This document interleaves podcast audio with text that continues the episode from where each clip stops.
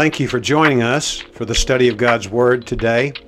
Grab a Bible and listen carefully as God will be speaking to us through His Word today.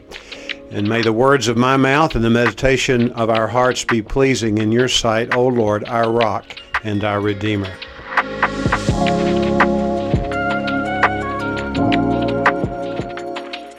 If you have your Bible handy, I ask you to find your place in the Gospel of Matthew, 25th chapter of Matthew.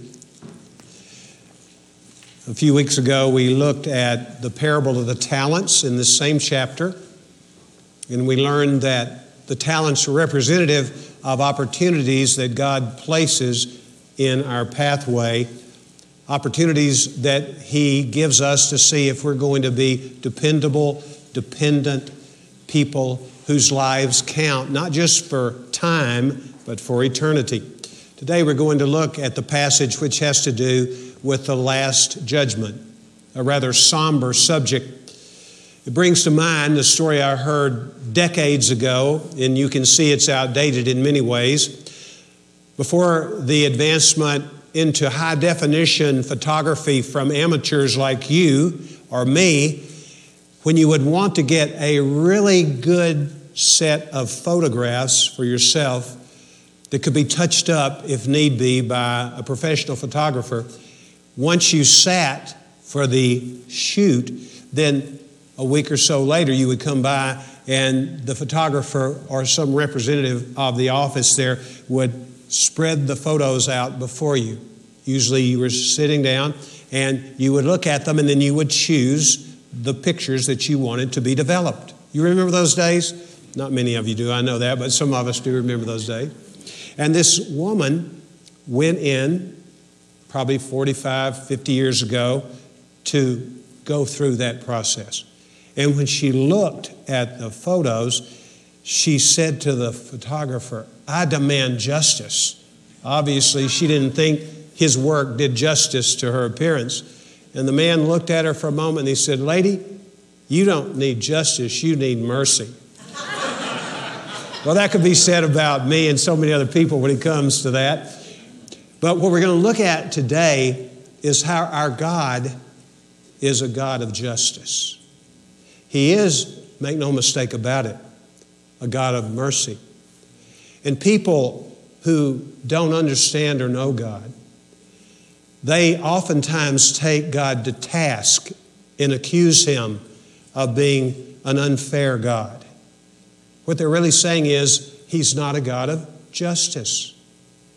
God is the ultimate person of justice. It is His idea to begin with. And what we need to understand is, God doesn't have to show His mercy to anybody because all have sinned and fallen short of the glory of God. We have all, in some way or another, shaken our fist at God in your face, God. And God says in both Old and New Testament, I will have mercy upon whom I will have mercy, and I will show compassion upon whom I will show compassion. Our God is a loving God, make no mistake about that. But He is also a God of holiness. He is the thrice holy God, holy, holy, holy is the Lord God Almighty. The Bible says in the book of Hebrews, the ninth chapter, it is appointed that man shall die once, and after that comes the judgment. And Jesus speaks of it here. And let us have ears to hear what the Spirit of God would say to us this morning about the matter of justice. I'm going to read rather than the entire passage and then come back and go through it in detail. I'm going to take three sections. I'm going to go ahead, if you're taking notes, to divide this into three sections. Verses 31 through 33 have to do with the coronation of Christ as King at the last judgment. The coronation of Christ as King beginning with verse 34 and ending at verse 40, these verses have to do with the commendation that Christ gives to his sheep. He's going to give a great word of praise, as it were, to those who are his sheep. And lastly, he's going to talk, beginning with verse 46 through verse 41, rather, through verse 46, he's going to talk about the condemnation of the goats, those who are not part of his flock, as it were. So let's begin by looking at the coronation of Christ. Look at verse 31 of Matthew 25. But when the Son of Man comes in his glory and all the angels with him, then he will sit on his glorious throne, and the nations will be gathered before him, and he will separate them from one another as the shepherd separates the sheep. Let's stop just a moment there. When Christ comes, he will come and be escorted by all the angels, the Bible says. That'll be a sight to see, won't it? And what we understand here is that in verse 32, all the nations will be gathered before him. No one will be exempted from coming to this moment of face to face encounter with the King of Kings and the Lord of Lords. He is being crowned in that moment. It's a moment that has been waited on for all of human history, practically, for the revelation of this king in all his regalia, with all the people and all those beings in heaven glorifying him. It's going to be a great moment. And the audience, of course, is comprised of two groups of people sheep and goats. Jesus is fond of calling the church the flock of God. And Jesus says this about himself I am the good shepherd. The good shepherd lays down his life for the sheep. He also says, My sheep hear my voice, and I know them, and they follow me, and I give eternal life to them. No one can take them out of my hand. Jesus Christ gives eternal life to all those who believe in him. John 3:16, most of you could quote it, for God so loved the world that he gave his only begotten son that whoever believes in him and that doesn't mean simply head knowledge. It involves understanding who he is and what he's done for you. But you can understand that he is the God man, fully God, fully man. He is the Lamb of God who came into the world to save sinners, and that required that he offer himself as a sacrifice and willingly take the punishment for my sin, your sin, and the sins of all people upon himself. But what we do know is that Jesus Christ requires that we make a commitment to him. We must believe in him, not just with our heads but also with our inner being. We're to set apart Christ as Lord in our hearts. That means we take His yoke upon us and we let Him become the ruler of our lives. We relinquish authority to do what we want to do. And we come, we say, Lord, I know that I have broken your law. I know I'm a sinner. But Lord, I also know that you have made a way for me, and that way is yourself. Remembering that Jesus says, I am the way, the truth, and the life. No one comes to the Father except through me. There's one way to God, and it's the person of Jesus Christ and all that contains who He is, what He's done for us, and what He will continue to do for us throughout eternity. Before I forget, let me just say this Jesus Christ, currently, right this instant, and in the next nanosecond, and all the way out throughout the history of mankind, He literally lives to make intercession for us.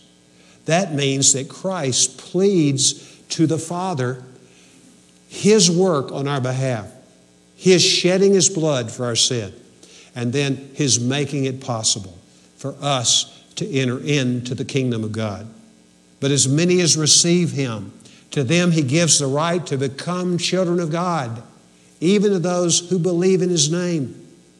And if you know much about the way that Jesus portrays Himself in the book of John, especially, whenever there's the word belief, it occurs multiple times in John's gospel. If you're familiar with John, you know it's the gospel of belief. But that word always is followed by the same preposition. I don't want to get too technical, but you need to understand this. The English reader, when it says believe in, that is not really what the word is. It's the word believe into, which suggests that we have to make a movement toward and make a decided commitment to Christ to welcome Him into our lives. That's what it means to receive Christ in your life. Humbly submitting yourself to Him and receiving Him as your Lord and Savior. That's the gospel of Jesus Christ. It's awesome to think about, isn't it? And every nation, every tribe, every people will have representatives in the sheepfold when Christ comes again. This is why Jesus says, for instance, in his treatment of the last days, you've read it before, he says, when the gospel is presented finally to every nation. It's the word ethnos, is the way it sounds. Our word ethnic, ethnicity comes from that word in the New Testament language. When every nation has heard the gospel, it's been preached to every nation so that everyone has an opportunity to give their lives to Christ and not face Him in judgment, but to face Him when He commends them for being followers of His. There'll be somebody in heaven from every group of people in the world. Isn't that encouraging? Every people group. So, this is why we do missions. Why do we send people to far reaches of the world? Why are believing followers of Christ today trying to pioneer in places where people don't even have a language in some cases, and they don't even have a clue as to who Jesus Christ is, but they go there and they put themselves in harm's way many times so the gospel could get to those people. This is wonderful to think about, isn't it? And verse 33 says, He will put the sheep on his right and the goats on the left. I'm going to resist the temptation to go into too much information here. But when you look at the concept of being on the right side of God or in the right hand of God, that conveys at least two very important things that are true of you. One is that you are in a place of honor. Not only are you his sheep, but also you are his younger brother or sister. Did you know that the Bible speaks of Jesus as being our elder brother if we know him? We are part of the family of God.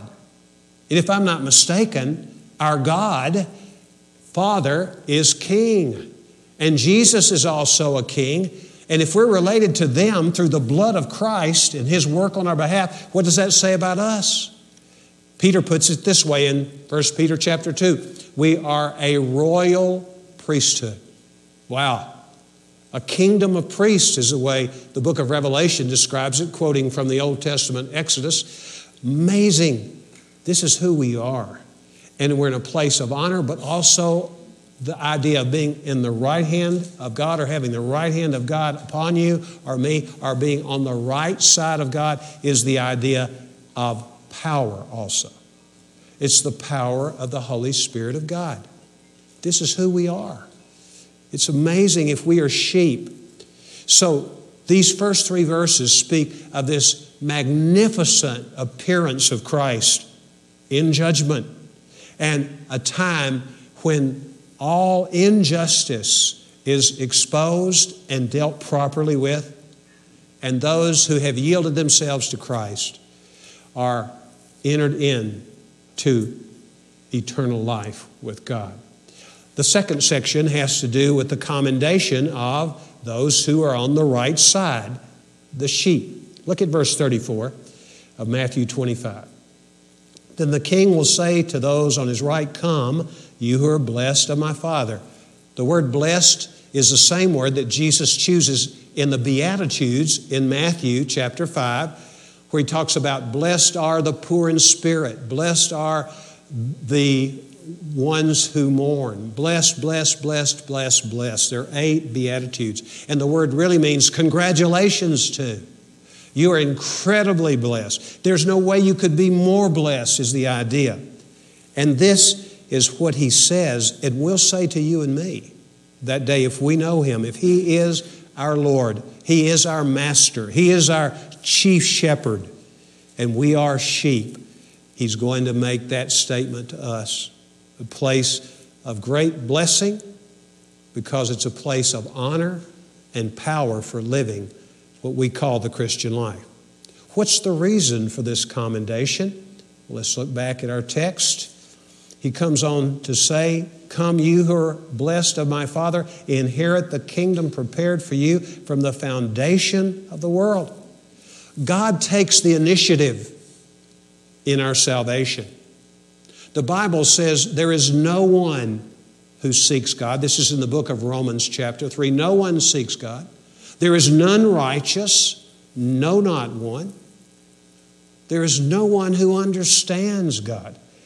And this fits quite well with what we read in the book of Ephesians, chapter 2, verses 1 and 2. I'm paraphrasing, but the Bible says, As for you, Paul's writing to a group of believers in the church in Ephesus, he says, As for you, you were dead in your trespasses and sin until God did his marvelous work of regenerating you, calling you from death to life, raising you, as it were, from dead spiritual to alive spiritual. In Ephesians 2 8 and 9 and 10, we read these words For by grace, that means as a gift, for by grace you have been saved by God. Notice it's a passive verse, verb. You have been saved through faith, and that not of yourself. What? You mean I didn't have something to do with my salvation? Well, that's what the Bible says, not just in Ephesians, but if you study carefully the scripture, that's what you conclude. You must conclude it. It's there. For by grace you have been saved. No turning back. Once you're saved, once the Lord saves me, He will not reject me. Jesus says this in John. He says, All that the Father gives to me will come to me. Isn't that comforting? All the Father gives to me will come to me, and whoever comes to me, I will never drive away. Hallelujah. Once we're in the fold, we're not going to get kicked out. This is what the Bible says in many places. In the book of John, the book of Romans, the book of Ephesians, the books of the Bible are replete with these kinds of promises. And we, as sheep, have the privilege and the humble role of receiving something we did not contribute to because we did not seek the Lord. When Jesus is talking about his mission in the Gospel of Luke, the Bible says about him that he came to seek and to save the lost. That's what Christ has done for us. And he has consequently done what was prepared for us from the foundation of the world. Here again, I wish we could go back and look at a little more detail in Ephesians chapter 1. Take some time, do yourself a favor. Take time to read that short epistle. And the first chapter talks about how God chose us in Christ before the creation of the world to be holy and blameless in His sight. What a gospel we have. How God sent Christ to bring us into relationship with Him. I mentioned I was going to men- state what verse 10 of chapter 2 of Ephesians say. I'm going to repeat the two verses before. For by grace you have been saved through faith, and that not of yourselves. not of works, lest anyone should boast. It's not on our works, is it? And it goes on to say, For God created us in Christ Jesus, listen carefully, before the creation of the world. We are God's workmanship, created in Christ Jesus, to do His good work. We don't do good works to get in right relationship with God. We do good works inevitably because of the presence of Christ in our lives. And we follow Christ, and He does His work in us and then through us. This is the gospel, and this is what we see here. Now, the practical application of this to the casual observer, and even sometimes to us as serious followers of Christ, we don't give much attention, if any, to what I've just talked about regarding God taking the initiative. We look at these verses and we read them as we hear what Christ says, is going to say at that day For I was hungry and you gave me something to eat. I was thirsty and you gave me drink. I was a stranger and you invited me in. Naked and you clothed me. I was sick and you visited me. I was in prison, and you came to me. Then the righteous will answer him. Sheep are righteous. They're made righteous by Christ. God, the Bible, 2 Corinthians 5.20 says, God made Christ, who knew no sin, to become sin by dying on the cross so that we might be made the righteousness of God in Christ. We have righteousness in us. It's an imputed righteousness. It's something that was conveyed to us when we had no capacity to mount up a righteousness within us, according to what the scriptures say. The righteous will answer him, saying, verse 37, Lord, when did we see you hungry and feed you, or thirsty and give you drink? When did we see you a stranger and invite you in, or naked? And clothe you? And when did we see you sick or in prison and come to you?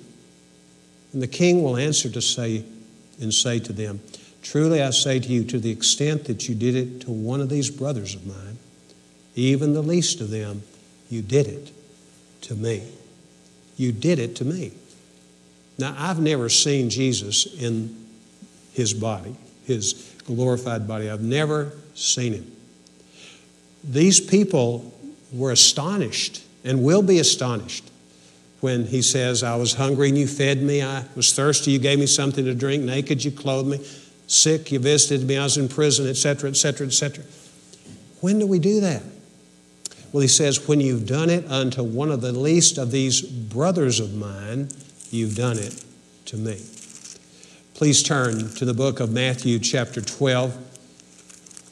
And I hope you're wondering, thinking, well, who are the least of these brothers? Who are these brothers? A lot of debate goes on here, but one of the important principles of interpreting the Bible correctly is to see how words and ideas are used in the context. That would be what comes before or after some teaching in that particular book of the Bible, and sometimes going out beyond the borders of that book of the Bible to see what the whole Bible has to say. But fortunately for us, when it comes to this matter, it's very plain to see in the 12th chapter of Matthew, beginning with verse 46. While he was still speaking to the multitudes, behold, his mother and brothers were standing outside, seeking to speak to him. And someone said to him, Behold, your mother and your brothers are standing outside seeking to speak to you. But he answered the one who was telling him and said, Who is my mother? And who are my brothers? And stretching out his hand toward his disciples, Jesus and disciples, let's understand something, make, make it perfectly clear. The disciples were not just the apostles. The apostles were disciples before they were apostles. There are only 12 apostles. But the word disciple is used over 250 times in the New Testament to describe a follower of Christ. It's intended when Christ calls you or me out of darkness into his marvelous light so that we can declare his glory in the world, that we become disciples. Which simply means an apprentice of Christ. We apprentice ourselves, and Christ takes us on as apprentices, and it's a lifelong period of apprenticeship. And we are taught by Him. He is the expert. We are the novices. We come, and He teaches us. Look at verse 49 when He says, He stretches His hand toward his disciples Behold, my mother and my brothers. For whoever does the will of my Father who is in heaven, he is my brother and sister and mother. Disciples are called to obedience. And these disciples are sometimes needy. We all have needs, don't we? From time to time, I doubt if there's a person in the room who knows Jesus and loves Jesus and has followed Jesus for any length of time who has not been in a place where you didn't know where your next meal was going to come from. You didn't know if you could pay your house note or your rent. You weren't sure whether you could pray, play, pay, I get it right the third time, pay your electric bill or your water bill or your gas bill or your car note. You didn't know. And you had been faithful to the Lord in serving Him. And you believe what Christ says in Matthew 6 33 Seek first my kingdom and my righteousness, and all these other things will be added to you. And the other things in that context would be the necessities of life. And you go before the Lord and you say, Lord, you know I've been faithful to you to the level I understand that. And I know you promised that you're going to help me. Please help me. Anybody been there besides me? You don't want to go talking to other believers about it. You're talking to the Lord, who is the one who gives us what we need and I uh, mentioned it in the prayer earlier from Matthew 7, where Jesus says, If you then, being evil, know how to give good gifts to your children, how much more does your Father in heaven know how to give good gifts to you? So you just plead, plead with the Father, and He's come and helped you. Have you had that happen to you? Somebody will be a sheep in that vast throng of sheep at the judgment. And there will be people there who ministered to Christ by helping you out because Christ lives in you. I should spend more time on that, but I won't. But I hope you know that when you receive Jesus, it's not a figure of speech. Christ comes to live in you, in your heart, if you will, or in your spirit. He takes up residence in our lives. And so when we minister to someone who's hurting physically or emotionally, when we're ministering to a brother or sister in Christ, we're really ministering to the Lord Jesus Christ. I hope you're encouraged to think about that.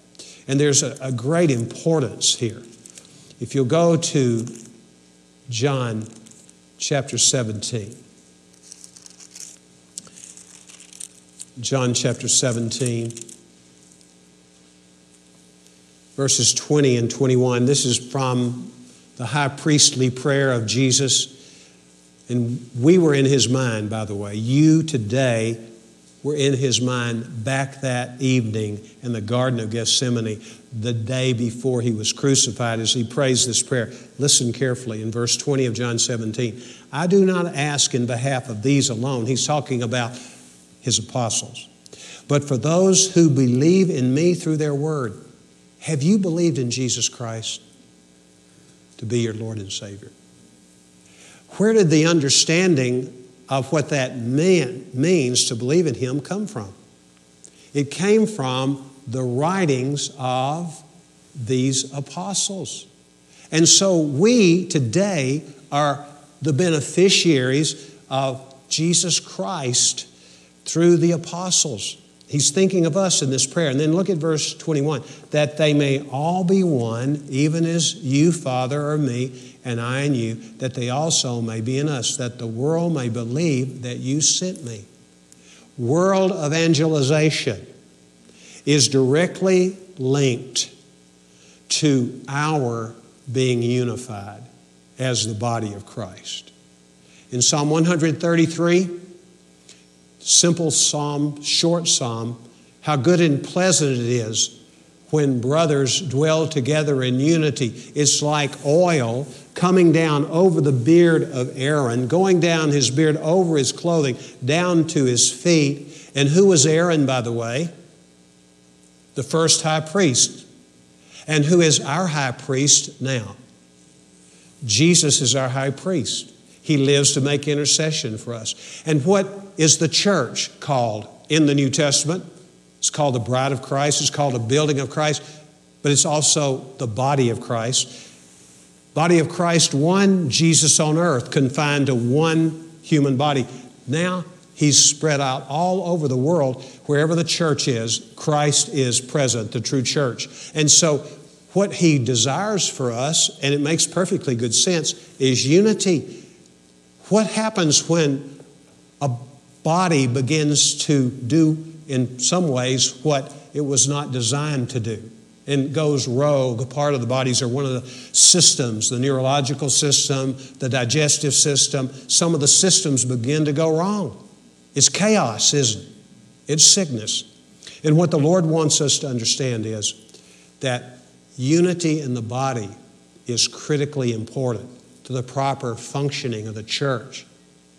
And also, this is very important, also, it's important to people seeing that on the outside.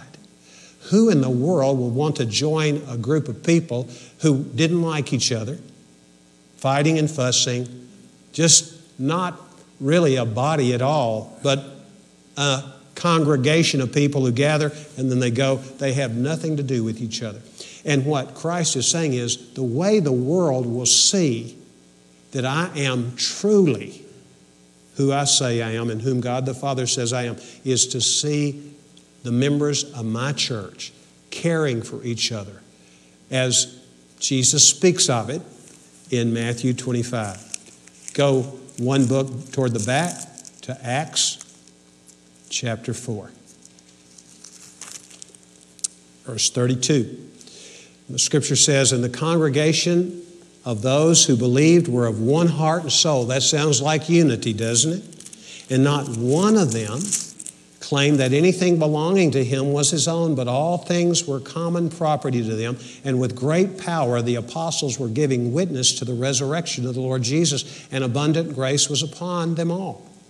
For there was not a needy person among them, for all who were owners of land or houses would sell them and bring the proceeds of the sales and lay them at the apostles' feet, and they would be distributed to each as any had need.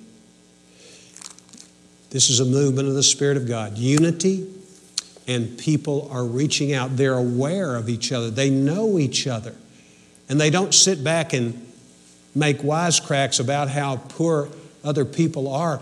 Rather, they spontaneously, and it's more than spontaneity, it's the movement of the Spirit of God. They reach out and help their hurting brothers and sisters in Christ. The final apologetic for the Christian faith. We have some great apologists in our day, people who study to be ready to give an answer to those who ask them for the hope that is within them. Great apologist. But the final apologetic by a great apologist, I might say, is in a little book called this the mark of the Christian. His name was Francis Schaeffer. He wrote prolifically. I couldn't understand half of what he said when I would try to read the books. He was a philosopher, Christian philosopher. But in this little book, it was so clear. He said, The final answer to a waiting and critical world when they look at the church is how they care for each other. Because they don't see that in the world. They see people in the world who are all about themselves. Even when they're being benevolent, they're about themselves. They're wanting to get attention, get something from being kind to other people. But in the church, when people really are doing as they ought to do, and they're doing it because they're sheep, because Christ indwells them, the outcome is phenomenal in terms of the impact on a watching world that's looking for something that's characteristic of that kind of life. Well, let's now look at the condemnation of the goats. We're almost through with this teaching today. The condemnation of the goats. In verse 41, then he will also say to those on his left, Depart from me, accursed ones. That's a strong word. Christ became a curse for us when he died on the cross for us, taking the punishment for our sin from God the Father into the eternal fire which has been prepared for the devil and his angels. For I was hungry, and you gave me nothing to eat. I was thirsty, you gave me nothing to drink. I was a stranger, you did not invite me, and naked, and you did not clothe me. Sick and in prison, you did not visit me. Then they themselves also will answer, saying, Lord, same kind of response that the sheep gave. When did we see you hungry or thirsty, or a stranger, or naked, or sick, or in prison, and did not take care of you? Then he will answer them, saying, Truly I say to you, to the extent that you did not do it to one of the least of these, you did not do it to me. And these will go away into eternal punishment, but the righteous into eternal life. The righteous will go into eternal life first and foremost because God sent Christ to the world to save sinners, and they recognize their sinfulness by the illumination of the Holy Spirit to them. And they gave their lives to Jesus. They became sheep. And then there are people who don't know. They don't, they don't want to know about Christ. They don't want anybody to interfere with the governance, the management of their lives. They're doing quite well, thank you. And they want to take care of themselves or they have a misconception of who Christ is and what the gospel is. But these people who comprise the goats are people who will have eternal punishment. In the book of Second Thessalonians, chapter 1, Paul describes it this way eternal destruction, a place where there's weeping and wailing and gnashing of teeth, a place where the worm and the fire are never quenched the place of outer darkness. It's, it's a horrible place to think about. And that's what's reserved for people who don't trust Christ. We who know Jesus or are contemplating, we want to know Him because He loves us. We see how much He loves us in that while we were still sinners, Christ died for us.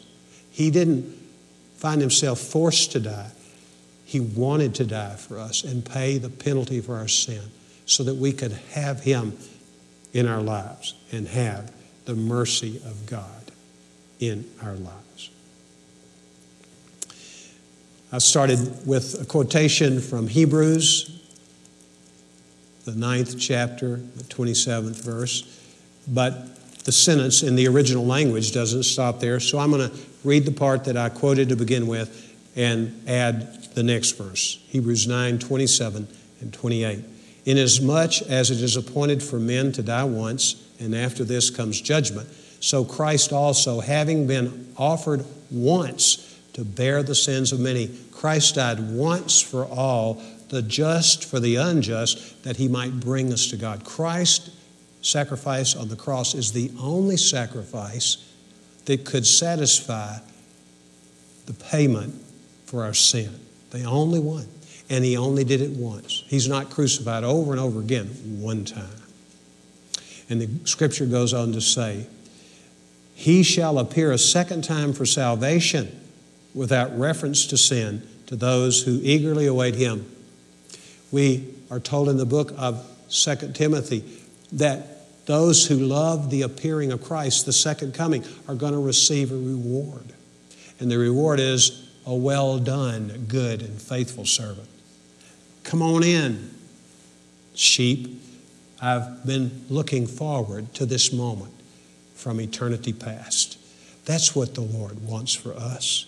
And it's ours for humbly asking for Him to save us and give us the gift of eternal life. One last look at the book of Matthew. Go back to Matthew chapter 7. This is part of the Sermon on the Mount also, and you probably have heard this often. Matthew 7 21 says, Not everyone who says to me, Lord, Lord, will enter the kingdom of heaven, but he who does the will of my Father who is in heaven. This goes along with Jesus' description of who one of the least of these is. These brothers are those who do the will of God. He goes on to say in verse 22 of Matthew 7 Many will say to me on that day, Lord, Lord, did we not prophesy in your name? In, in your name cast out demons? In your name perform many miracles?